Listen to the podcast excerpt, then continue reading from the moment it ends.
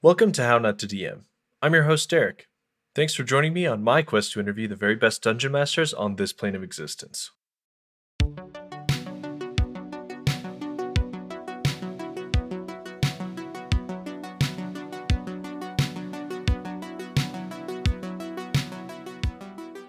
Before we get started, I need to shout out my newest patron, Brenda. You helped make this show possible. Thanks so much for your support. If you'd like to support the show, want a shout out on my next episode, or want an inside scoop on my upcoming guests, consider joining. You can find the link in my episode notes, my link tree, or by heading to patreon.com slash hn the number 2 dm. One more quick announcement I'm really excited about. I have a few friends in the TTRPG podcasting world, like Bombarded, who donate a percentage of their ad and patron money to good local causes. So I've decided to follow suit. As of January 2022, 10% of the money I bring in from ads and supporters like you will be donated to Encircle, a nonprofit organization with the mission to bring the family and community together to enable LGBTQ plus youth to thrive. And now, onto this episode's guest announcement. Keith Ammann is the author of the popular D&D 5e blog The Monsters Know What They're Doing, which breaks down the stat blocks of all the creatures in the monster manual and how you might best use them in combat encounters. The blog's popularity led to Keith writing a series of books on the subject, including Live to Tell the Tale for Player Tactics, and most recently, How to Defend Your Lair, talking about dungeon, stronghold, and other structures and their purposes and layouts to make your players think strategically. Enjoy!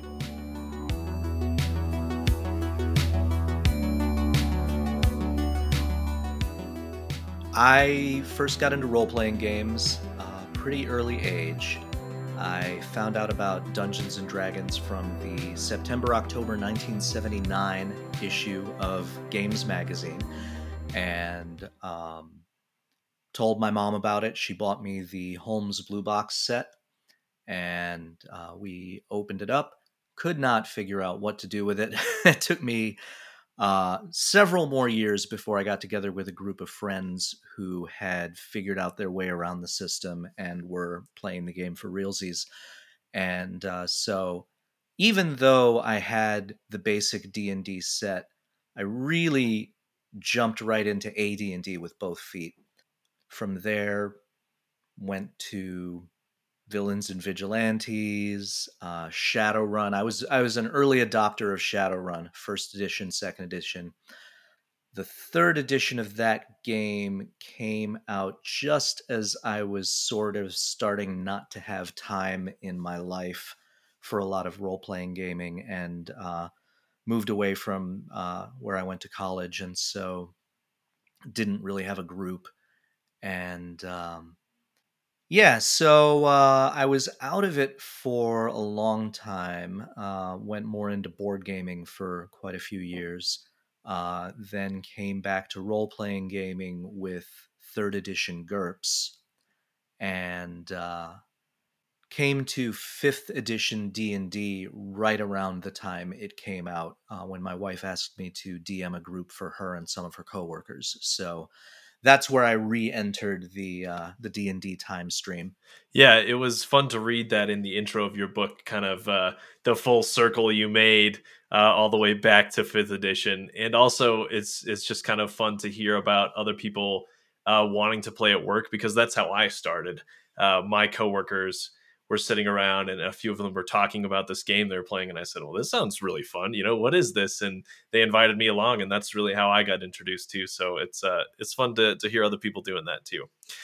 It's funny i was actually going to just run a a fantasy campaign for these people using GURPS and my my wife sat me down and said no they want to play dungeons and dragons. We're going to play dungeons and dragons. I said oh, okay okay okay okay. So i went out and and got the rules and and uh, you know the funny thing is now you look back at at GURPS third edition, fourth edition, and they seem so dated. That kind of crunch has really gone out of style hard. Yeah, there's a few people out there who really love the crunchy games, you know. I've played a few different games. I don't feel like I've played any that are super crunchy yet. I wonder if I'd like them being that I work with numbers and stuff all day and I kind of like that stuff. But I also it's kind of nice to escape that and and do a lot of more of like the mm. the role play and that kind of thing too. So I I can see you know um there's room for for both types of games certainly but yeah i think you're right there's definitely a shift towards more flexible and more role play focused games yeah do you recall the very first game you ran was that with uh with that group in school that you know those friends that you made or was it later on? And do you remember kind of how it went? Oh yeah it was it was with my school friends so around the end of high school i uh, fell in with a d&d group of uh, four people myself and three friends. My good friend julian who I'm, I'm still very close to today was the first dungeon master of that group and then we rotated through mm-hmm. us so um, my friend matt DM'd second, Burn DM'd third, I batted cleanup. Um, we rotated the DMing and, and we had a group of four PCs, but whenever one of us was DMing, we ran our own PC as an NPC. And uh, so we did two rotations of that before. Um, well, I guess it, it was more like one and a half rotations of that. I think we played six adventures total uh, with that group and uh, before we all went our separate ways. Yeah, so each of you would kind of pick up after the end of a, a kind of story arc and then start something else. Yeah. Right. Well, we we we played the same characters. It was mm-hmm. it was the same party, and we just rotated through DMing for that party. Yeah. Although at the at the end of my adventure, I actually had my PC do a heel turn and uh, wrote him out of the story and changed PCs. I also uh, game mastered Shadowrun, when uh, when we were playing that in college. In fact, I think I probably um, did the most game mastering of that Shadowrun group. Uh, there, there were two of us who did it, and I think I did the lion's share. Mm-hmm. So the question that you know is kind of the focal point of the show, the thing that I really love asking people is the worst mistakes you feel like you've made running games, and this can be specific instances or big kind of overarching problems or you know issues that you encountered. Uh, the reason i loved asking is because i love talking to people who uh, you know a, a, lot of us in the community might look up to as i don't know if i want to say experts but you know people who whose advice we rely on when we're when we're kind of thinking about things for our own games. And i love just figuring out and, and finding out you know all the things that you've done wrong too that helps mm-hmm. humanize you and and uh but yeah so are there any that kind of stick out on your mind specific or or broad that you want to share with us? I have a lot of years under my belt with this and so a lot of the simple mechanical stuff i can i can pretty much you know do on autopilot. But i i would say the big mistake that i have made in the past uh and the not terribly distant past yeah uh, is is over scripting adventures um, so that uh, the players have only only one viable path through the story. I've come to recognize that I write the adventures in a looser way now and and allow more different ways to get to the same important beats and not trying to not trying to put so many beats in each adventure but just keeping them shorter more flexible and allowing for the possibility that they might go in crazy unpredictable directions. As players are wont to do yeah. Do you feel like that could be partially a side product of your love of designing encounters and making them really meaningful and interesting or do you think they're kind of separate things no, I think it has more to do with wanting to tell a story. Mm.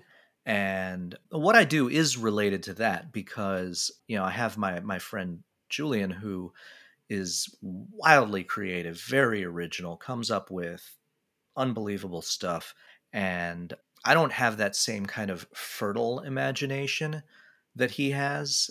So if I want to impress him, I have to compete in a different category. Yeah. and what I go for is trying to make the world feel as real and convincing as possible.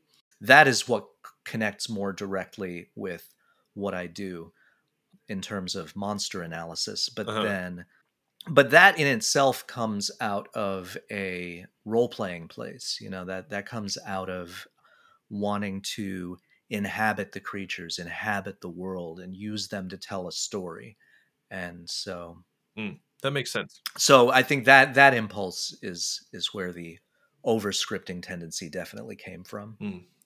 All right. Now, on the flip side of that question, what are some of your favorite memories of things that have gone well, improvisation, combat, role playing, etc., that you know are, are memories that you all still fondly recall and, and recant? So, when I was uh, for for my wife and her coworkers, that group, uh, which is still my main group, we did Lost Mine of Phandelver, segued from that directly into the Tyranny of Dragons arc, Hoard of the Dragon Queen, and Rise of Tiamat. And in addition to the main story, which is both very linear and geographically all over the place, there's a lot of travel. Every episode of that adventure takes place someplace else, which makes it very conducive for inserting PC specific side quests. Mm. And so our campaign ran six years because I kept inserting side quests for everybody. Everyone got their own side quest. For my wife, whose character uh, was a dwarf ranger who had been the chief of her own village until she abdicated, heard news of various simultaneous disasters taking place there and went back to see what she could do to help. And uh, the village had been partially buried by a mudslide, which also took down part of the palisade fence. And as a result, they were vulnerable to these raids by goblinoids. There were various things going on. Her her younger sister was now the chief and had been thrust into that role without expecting it and was unprepared for the job and, and was still trying to get her legs as a leader. And and so there's a lot going on here. Uh, also it was a very traditionalist very caste bound society. So a couple of the beats in this adventure were raids by the goblinoids and they came being led by some hobgoblins and organized by some hobgoblins and they had built mangonels that they were using to launch flaming projectiles to set buildings in the village on fire. So one of these fights begins with a flaming projectile going straight through the roof of the Temple of Berronar and setting it on fire. Now, partially, I wrote this episode thinking our druid has been preparing create and destroy water again and again and again and never gets any opportunity to cast it. Finally, she will have an opportunity to cast this spell. She didn't prepare it. Of course. She was right there by the temple and had not prepared this spell, so it's on fire and she has no way of putting it out. So she decides instead a to cast daylight because this raid is happening at night and some of our some of the PCs in the party don't have dark vision. So she wants to help them and then she wants to get to the wall as fast as possible where the fighting is. So she wild shapes into a giant eagle and flies there. Basic sensible response to uh, a situation where she can't do anything where she is. But I started thinking, okay, so how are the people who see this happen going to interpret it? Mm. And in particular, what if they don't see the whole thing? And you know, when you are a druid, of course, and you wild shape, all of your gear changes shape with you. She had cast daylight on her shield, but as soon as she became the eagle, the shield became part of her. So after the goblin raid, which they successfully repel, the next day there's this very somber scene in which the dwarves are burying their dead. And what the what the PCs realize as they're listening to the funeral service is that instead of calling Berronar the All Mother and all of the traditional epithets that are associated with her, people are starting to refer to her as Firebird. And as it turns out, several of the villagers had witnessed once the Temple of Berronar caught fire, their goddess rising from the flames in the form of a radiant eagle and flying to the wall to help her people survive the onslaught and save the day. And so, because of what the druid did, these dwarven villagers now now think that they saw an avatar of Berronar come to them in their time of need. and uh, my my wife turned to the the druids player and said, "You broke my people's religion." I was gonna say it sounds like she she uh, broke the first rule of the Prime Directive, right? Like like a Star Trek thing, but yeah, very funny. Yeah, I just I you know one of the things that that has always stood out to me as a great way to put more realism in the game is to really think about what everyone knows. Those discrepancies are really interesting to me. What do the players know? What do the NPCs and the monsters know? What do they not know that the other group does? And how do people act based on incomplete or incorrect information? I, I love exploring what happens to people's decisions or NPCs or monsters' decisions when they don't have all the information or when the information they have is incorrect or when they have the upper hand information wise when they know something that you don't and and i just love thinking about that angle whenever there's a moment when there's an opportunity for something to happen i want to think about how people are going to respond based on their own awareness. Yeah. It it does kind of take a lot of work and I feel like the more you've kind of fleshed out the world in your head the easier it becomes to kind of do that on the fly. But it is it is a big part of making the world feel real like you said and and it's definitely a skill that you've got to develop to to really kind of build that experience for your players.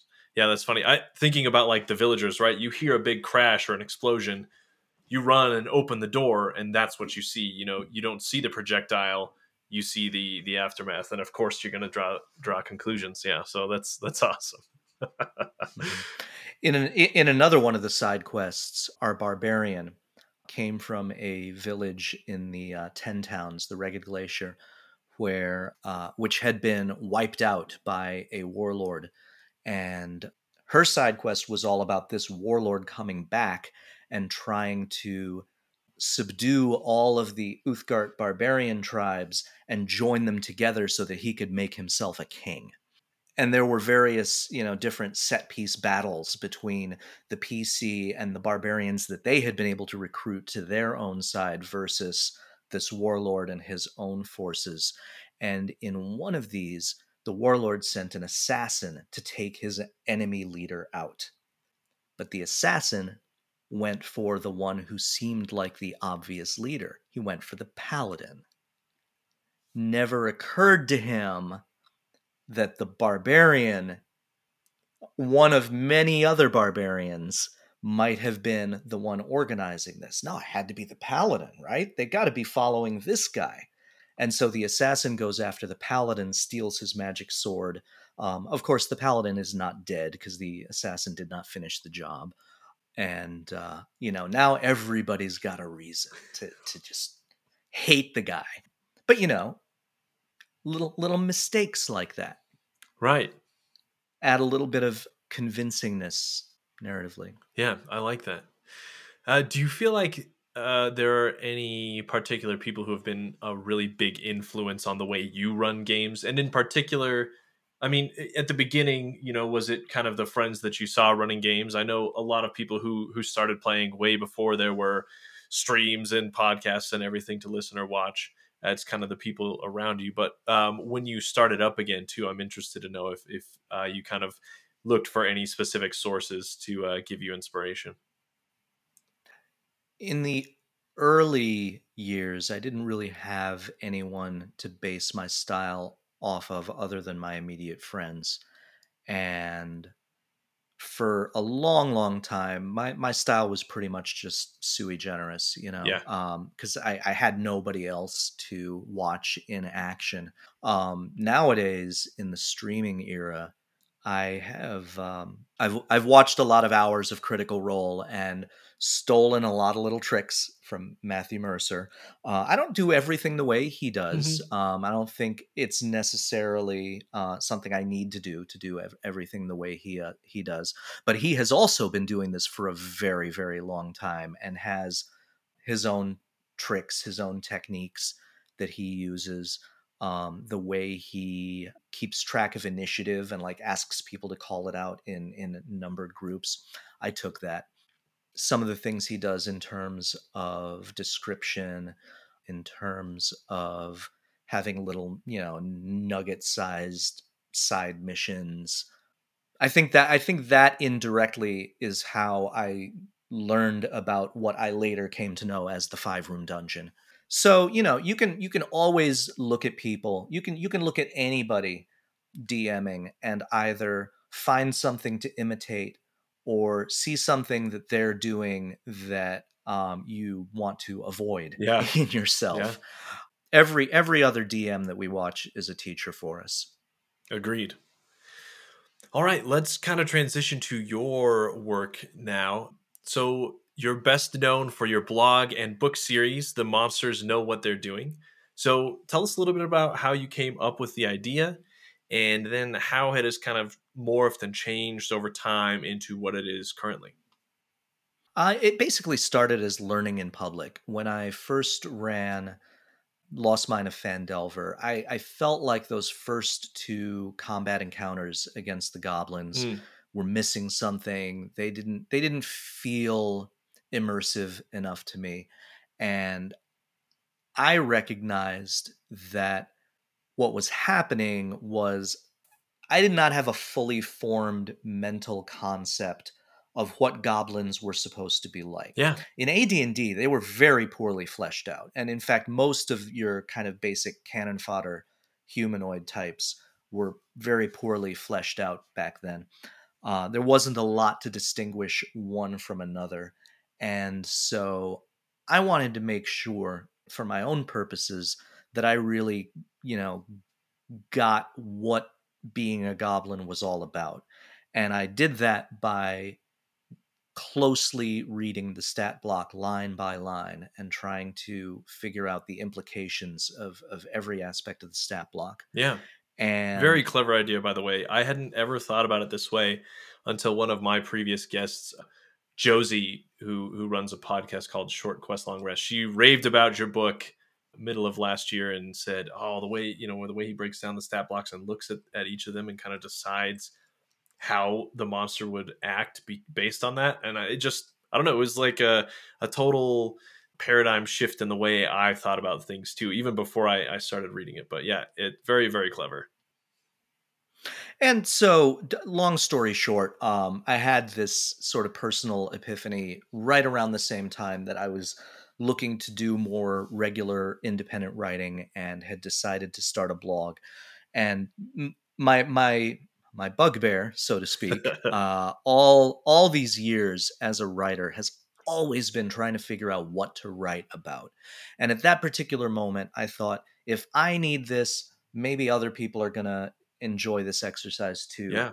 And so so I just made that the the subject of the blog and then it turned out to be something that a lot of people appreciated and grew from there. Yeah, and so now you've published your third book about this particular subject. More monsters know what they're doing.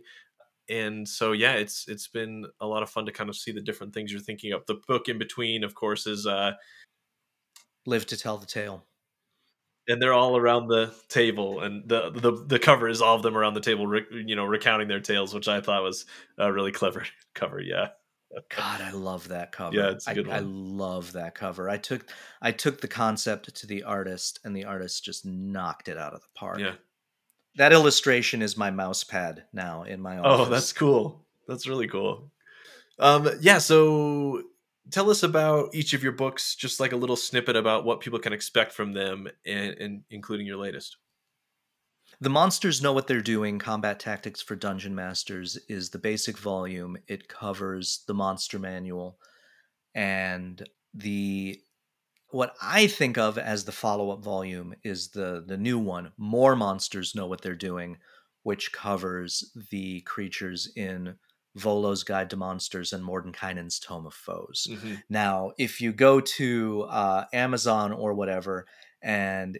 it identifies the monsters know what they're doing series which is a, a, decision my publisher made. I'm not sure i would have made the exact same choice right. but they call they call live to tell the tale number two in the series and more monsters number three. But i think of live to tell the tale as being sort of alongside and adjacent to the other two rather than part of a whole with them because the other two books, The Monsters Know and More Monsters, are very specifically DM facing, and Live to Tell the Tale is player facing. Mm-hmm.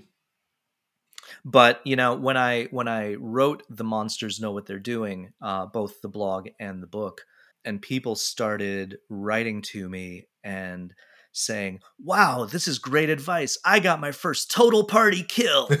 And I thought, oh, that is not what I was trying to accomplish with this. you know, that that's when it dawned on me that when the monsters do know what they are doing, if the players don't know what they're doing, then those monsters can become significantly more deadly. Yes. Especially those goblins, um, because once you figure out what goblins really are all about, suddenly they become extremely nasty and extremely formidable. And unless you can beat them at their own game, they are very, very hard to beat. Yeah, they are. Um, but there are there are certain other monsters too, like shadows in particular, very, very deadly. If players don't know how to use their own abilities to their to their highest and best. So so I decided, yeah, I need to write something for the players to balance the scales, and that's what Live to Tell the Tale is. And now, now I've been compared to an arms dealer who's selling to both sides. yeah, I mean, hey, that's not a bad way. not a bad way to make some money, I guess. So you mentioned shadows uh, as kind of a, a, really frightening monster if played well. Do you have an absolute favorite monster in in either of the editions, uh, either of the books you've written, based on abilities, flavor, lore that makes them really compelling and interesting? I have a sentimental favorite, and the sentimental favorite is the Bodak. Mm. And the reason why that is my sentimental favorite is because in that side quest, the barbarian side quest, where the party are going around trying to recruit all of the different Uthgardt tribes to their side. One of the uh, tribes was suspicious and hesitant and and a little xenophobic and said we're not going to help you unless you take care of a problem for us and the problem was this quote unquote spook that lived somewhere out in the woods and they were sending warriors after it to get rid of it, and uh, those warriors weren't coming back. So take care of the spook, and we think, you know, we'll think about joining you. And I needed something of a particular challenge level that had that particular flavor that was going to be an unfamiliar thing that, that that players wouldn't necessarily be able to identify because one thing i learned a long long time ago is that you can really up the tension in a in an encounter by not telling the players what it is they're fighting. Yes. And the less they know about it the scarier it is. And uh, you know back in the day of our, our group of four just before i ran my turn in the cycle I did a little quickie one person thing for each of the other three players and then brought them all together on, on mine. And uh, what I did for one of them, my friend Matt, uh, was simply they had to fight a troll. But it was a Poul Anderson troll. It was the loathsome limbs troll from the monster manual. the kind where you cut off its limbs and the limbs keep writhing around on the ground and fighting you. And the only way you can stop them is by burning them. And so I had Matt and a couple of NPCs with him fight a troll, but didn't tell him what it was he was fighting and just told him how it acted. And he loved it. He thought that was great. And so I wanted to do the same thing for my players in this side adventure. And I needed something, and I had just gotten Volo's Guide to Monsters, and the Bodak filled that bill perfectly. And so, and, and I, I think the illustration is really cool. I, yeah, yeah, it just, it, it did what I needed it to do when I needed it to do it. And so I dig that one. That one's always going to be in pocket for me. It's a good choice. Uh, you mentioned so the, it, it, was kind of um, a blog that you started and then it turned into um, books that you published. So I wanted to ask about the process of converting a blog into a book. Did you find that you had to do a lot of reworking of what you had written, or was it pretty easy to kind of compile it uh, as such? Uh, it, it did require a fair amount of revision because, well, for starters, oftentimes one of the one of the things I do with the blog is when I make mistakes and I make plenty, I always leave the mistake on the blog. I just strike it out and you know insert replacement text because I want to send that message that this is kind of an ongoing learning experience for all of us and I'm not infallible. Right. And if somebody helps me out, points out a mistake I made, you know, I'm going to say, okay, yeah, I made a mistake. Here's the correction. I, fix my mistakes in public. That's just sort of something that that as as a matter of principle for me is very important to do.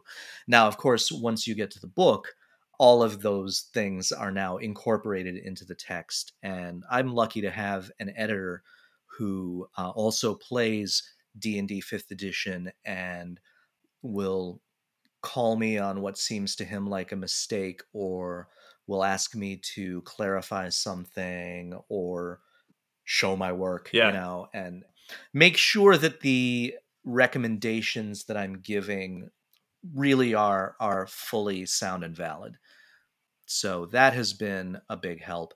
And also for each book I'm I'm contractually obligated to add a certain number of words of original material. So mm. there's always going to be things in the books that are not on the blog.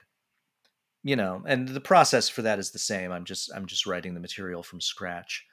But being able to write the books over a long period of time and then compile them and then just you know add however much additional material i need to have is very helpful i did not have the benefit of that with the most recent book that i have been working on which i'll talk about yeah. a little bit toward the end and boy that book kicked my butt it took so long to write way longer than i meant it to and, and unfortunately the blog has kind of gone dead in the meantime as soon as i get my uh, by by the time uh, people are listening to this, hopefully I have gotten my new banner art and done my site redesign, and I'm publishing regularly again. Cool. Yeah, well, we have that to look forward to then. So next up is a question from one of my patrons, which is, how do you suggest keeping track of really complex abilities in combat? This is from one of my patrons who's actually uh, one of my friends who just ran a game for us recently uh, where we fought this nasty Dracolich with you know tons of different options and legendary actions and that kind of thing. And so yeah, he just wants to know yeah, lots of abilities, legendary actions, tracking minions and you know other creatures that are around it. What what are some tips that you have for streamlining those types of combats and then combat in general? So the number one tip I'm going to give is make as many choices as you can in advance of your game session. And in fact, that is that is the mentality, the motivation behind the entire blog. When you are DMing, you are keeping track of so much, so many moving parts that you are not going to make the best decisions you can if you have to try to make all those decisions on the fly. You want to do as much of your thinking as you possibly can in the preparation phase before your game session ever starts, before your combat encounter ever starts. You want to make as many decisions as possible yourself. Hmm. And so the the main point of the monsters know what they're doing is to say here is the, how these monsters are going to fight. This is what they're going to do. These are the powers they're going to use and the circumstances under which they're going to use them. So I have done this work for you, or I've done it for myself because I, I use it the same way. I use my own work that way.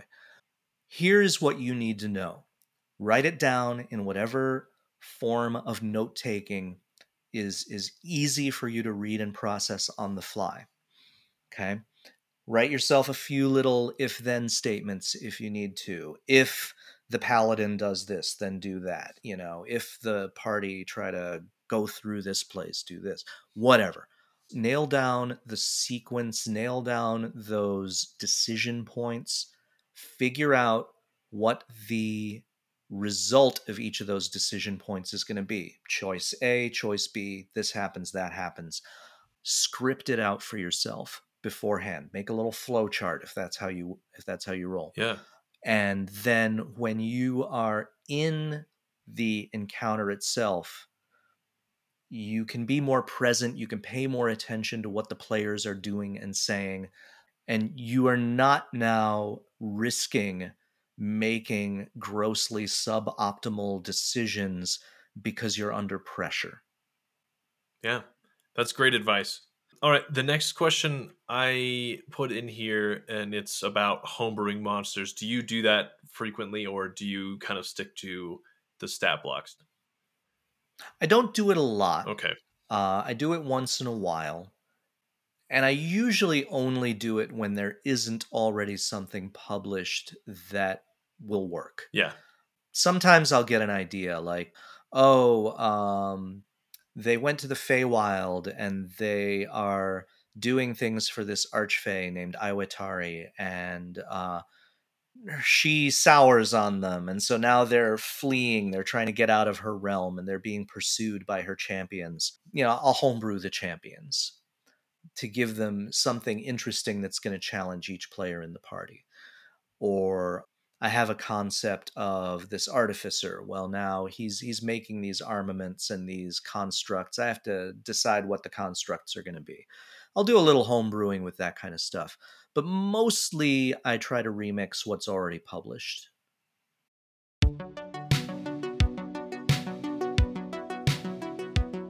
This episode of How Not to DM is brought to you by Gemmed Firefly. Need a fresh look for the new year? Head on over to gemmedfirefly.com for the newest tees, mugs, and home goods styled with D&D gamer humor and aesthetics. As always, Gemmed Firefly makes every shirt to order, bringing you all of the softest and most comfortable shirts that thousands have come to love. And now, listeners of the show get a discount when you use the code DRAGON at checkout. Find your new favorite shirt at gemmedfirefly.com now. And Homebrew Havoc. This year, the most creative minds from the world of tabletop role playing have joined together to create an actual play fantasy adventure that is not to be missed. Explore a truly collaborative world come to life, only able to exist thanks to the imagination of a global community. You may have seen and heard actual play fantasy shows before, but never like this. Join us for Homebrew Havoc. Find its creator, Paul, on Twitter at ampersand_d20. And you should go check out Paul's work editing videos as well. He's one of my patrons and he's got a ton of really cool stuff he works on. As always, links to all of this great content from all of these creators is available in my episode notes. And now, let's return to the show, starting up with a brand new minigame for Season 2.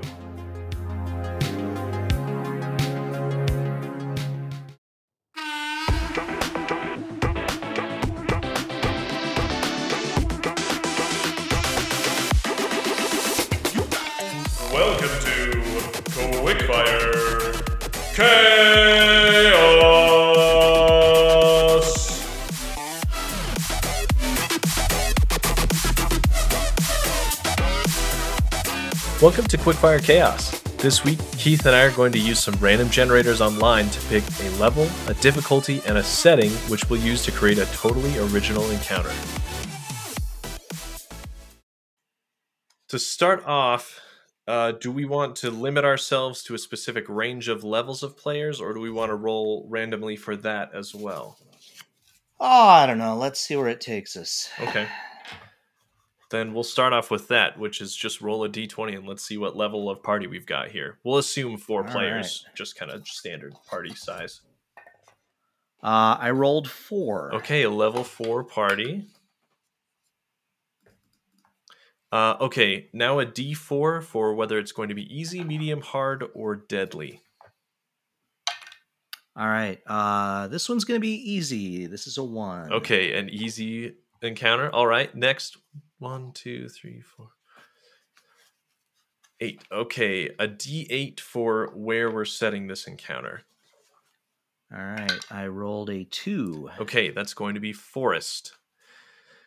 All right.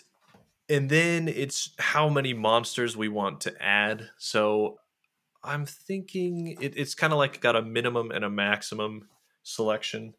So let's stick to like a D8 and just see where that where that lands us for max monsters. All right. I got three. Okay. So you can add up to three monsters, and you're designing something relatively easy for four level four characters in a forest. So what what comes All to right. mind if you're gonna put something together for this? Well, I think that if it's gonna be that easy, I'm gonna play it for comedy. Mm-hmm. So, looking for something a little bit silly. Silly plus forest leads me to think maybe goblins, but but like more more of the clownish variety rather than the uh, deadly variety. Right, jump from behind the tree and stab you in the back variety. Or uh, or maybe Fey. Fey would be good. Silly plus Forest. They're level four. You know, uh, d- depending on the forest, level four would be a good level at which to have an encounter with a unicorn. It could. Or uh, maybe uh, a couple of centaurs. I guess we, we decided there are going to be three of these, right? Up So- to three, yeah. Up to 3 Mhm. Yeah, there's not going to be three unicorns, definitely, but maybe three centaurs. What are some other possibilities? See, what I would usually do right now is uh, like pick a CR range and then go to D and D Beyond and start looking things up. hmm You can do that if That's you want. yeah. All right, let's. it's part of your process, Uh, let's take a look here. All right, so we want forest creatures. And there's going to be three of these, so I think they're going to be tiny, small, or medium. I don't think they're going to be huge or anything. Well, we'll throw large in there just to see what we get. Eh, orcs. Yeah, it could be orcs. It could be uh, maybe some some like a little orc scouting party out there, and they trash talk each other a little bit. Love a good uh love a good flexing confrontation. Oh, here we go. All right, let's hear it. satyrs. Ooh. Yeah, we're gonna take three. They're gonna uh, they're gonna be going through the forest, and there's gonna be some some satyrs drinking around a fire. We'll see how the uh, we'll see where the social interaction takes it from there. That would be that would be a good fun one. Now, if I wanted to make a little bit darker, I noticed that vine blight also falls into this range. So if I wanted to just uh, give a sense of um, we're entering a, a section of the forest that's spookier here, and uh, I just wanted to give them a taste of the spooky before they're facing any real challenges. Vine blights would be good for that. A sign of what's to come. Yeah. I love yes, I exactly. love blights. Harbinger. Yeah. Okay, so uh would it be like they bed down for the night and then all of a sudden the vine blights, you know, ambush them, ambush them, so to speak, or uh, uh, would it be something else? You think? No, I think they would just. I, I think this is something that happens near the beginning of the adventuring day. Hmm. They they just stumble through some vine blight territory, and the vine blights. Um, do they have natural camouflage? Yeah, I was- I was gonna ask. Like that? Yeah, they've got false appearance. When they're motionless, they're indistinguishable from a tangle of vines. So I think, yeah, I think they're just hiding out amid the foliage, and uh, They're hacking the through, PCs, you know, having to bushwhack through, and then all of a sudden, the PCs are marching through, and suddenly the entangling plants are growing up around them, and uh, and they're getting tangled up, and then the vine blights move in to uh, to strike. excellent. I love it. All right. Uh, the last couple questions here. First one is your parting words of wisdom and encouragement to new and aspiring DMs and GMs. And I will add on to the end of that, perhaps also authors or writers who are kind of uh, in the TTRPG space. Your advice to them. My advice to DMs: remember, you do not need to know everything. It is not. I'm speaking speaking from my uh, experience as a copy editor, which I did for many many years. You don't need to know everything. What you need is that little alarm that goes off in your head and tells you when you need to look something up. Mm. And then you need to know where to look it up and, and what to look it up in and where to find it. So I would say to new DMs, do not expect yourself to know every single rule. Don't sweat that. But prepare yourself. Know what rules exist and how they are arranged in the books, in the core books, and know where to find them when you need them. Stick some post it notes in if that helps you. I have been engaging with this now long enough that I associate all the chapters of the core books with their topics. So I know, for example, in the player's handbook, classes are chapter three, uh, backgrounds are chapter four, gear is chapter five, uh, feats and multiclassing are chapter six, ability scores are seven, and uh, adventuring is chapter eight. Combat is chapter 9, spellcasting is chapter 10. In the Dungeon Master's Guide, I know that the uh, encounter building table is in chapter 3. I know that all the treasure is in chapter 7. All of the uh, stuff about all of the extra tables that you didn't realize you needed until the situation came up, those are all in chapter 8. And in fact, in, in my copy of the Dungeon Master's Guide, they are all within a few pages of page 249. And so I just anytime I'm looking for one of those things, I open up to page 249 and flip because I know it's I know it's there somewhere Yeah. within a couple of pages. All of the stuff about home brewing is in chapter nine. So, um, or or uh, optional rules like being able to disarm, being able to overrun, tumble, those things. So, if there happens to be a rule that I'm blanking on or something I want to check the wording on, I know exactly where to open my books to find that stuff. And uh, nowadays, when so much of my gaming is online by virtue of necessity, uh, one of the things I really like about D and D Beyond is how systematic its URLs are, because it means I can go to the URL bar in my browser and just start typing the name of a monster, and my browser remembers the last time I looked it up, and it takes me straight to that particular monster page. Or uh, I can do the same thing with a spell. I can type DMG or XGTE or TCOE, and it's going to take me to my digital copy of the Dungeon Master's Guide or Xanathar's or Tasha's. So I can go straight to the uh, table of contents with that, or I can start typing a keyword like if I start typing ADV, it's going to take me to adventuring gear, which is chapter five of the player's handbook, so I can look up a price. Mm. Knowing those shortcuts so that you can look things up very quickly, super helpful. And it saves you from having to fret about knowing those things off the top of your head. You don't need to know them off the top of your head. If you're gonna if you're going to memorize anything, if there's anything that you're to know cold, make it the conditions in in appendix A of the player's handbook Yeah. Because those are a big deal. Um, and those are going to come play come into play a lot. Know the difference between grappled and restrained. That's a biggie. I've never heard anyone give this specific advice, so I love it because everyone I feel like says don't look it up, just make a ruling and move on.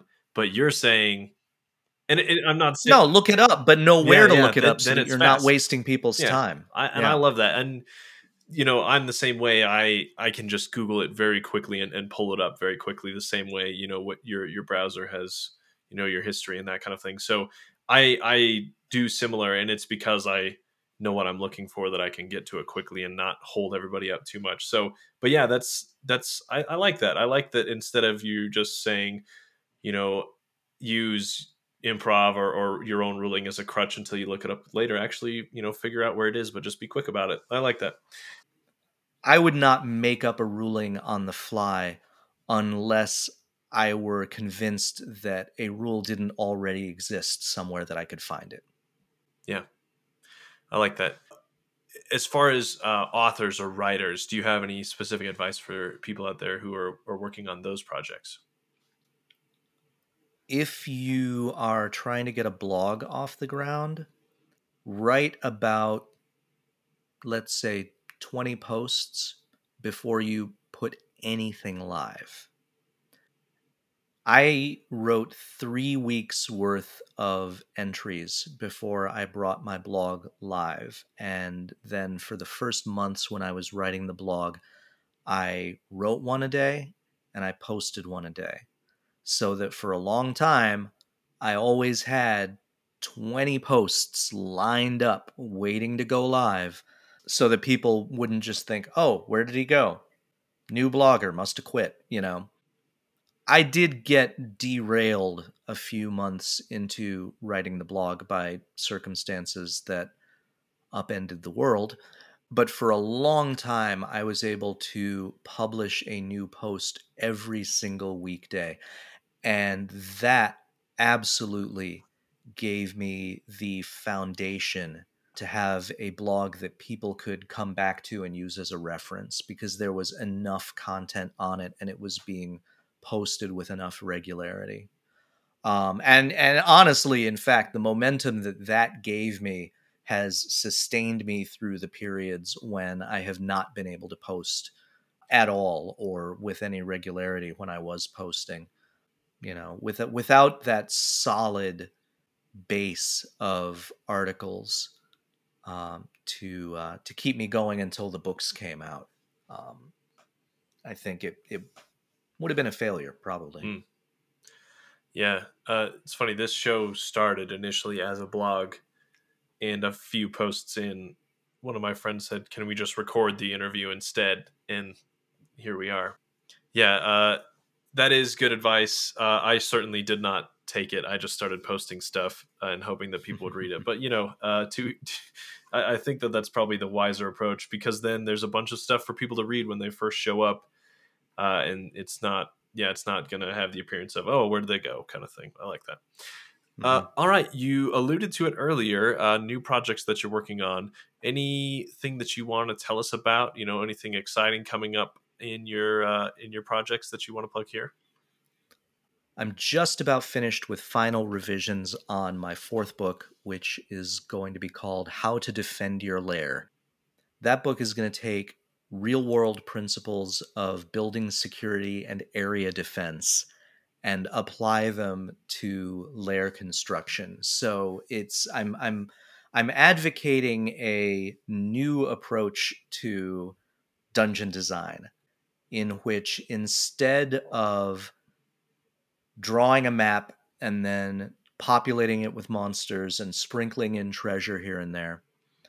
I am recommending starting with the owner of the lair and the assets that they are trying to defend, whether that is treasure or something else, and then designing the entire lair around the defense of those assets. All right, sounds really interesting. I know that my dungeon design is as you have described. Uh, draw some rooms and put some stuff in it. So I'm looking forward to improving uh, that aspect of my game as well. All right. Uh, well, thanks so much, Keith, for being on. Uh, where can people find your work and uh, connect with you on social media? I am on Twitter at, at Keith Ammann. Uh, my home website is spyandowl.com, and uh, my books are published by Saga Press, uh, an imprint of Simon and Schuster. You can get them at your local independent bookstore, bookshop.org, um, Barnes and Noble, Amazon. If you live in Canada, Indigo. Um, they are available in ebook formats, audiobook formats. And uh, if you would like to order them through your friendly local game store and their distributor does not carry them, um, you can tell the store that they can order it wholesale through Simon and Schuster distribution. Excellent. And yes, I have I have the first copy or the, the, the your first book, and and I really love it, and I can't recommend it enough to everybody out there. And like I said, I've had past guests say that your books have been a real influence on them running games. So it's fun to talk to the person who everyone's been talking about so far. Uh, thanks so much for joining us, Keith. Thanks for inviting me.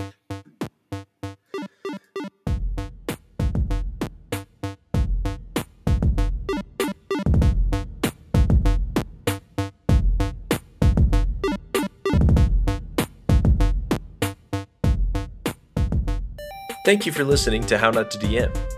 Now it's time for a sneak peek into next week's guest, James Introcaso, lead designer for MCDM Studios and a contributor to numerous other D&D official and supplemental content.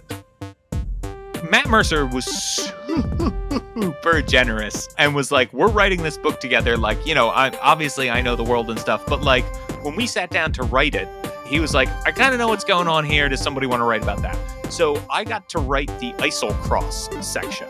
And so Matt was like, you know, I, I know that these things are going on there, right? Like, I know a city crashed into Eiselcross and that they had this magical technology and there might be some things in stasis. That's kind of what I know. And I was like, oh, cool. So, like, can there be this? And he was like, yeah, there can be that. And I was like, so can there be like this? Yeah. And I was like, can we call it Aeor? Like, can we call the city that crashed there Aeor? And he's like, yeah, go nuts.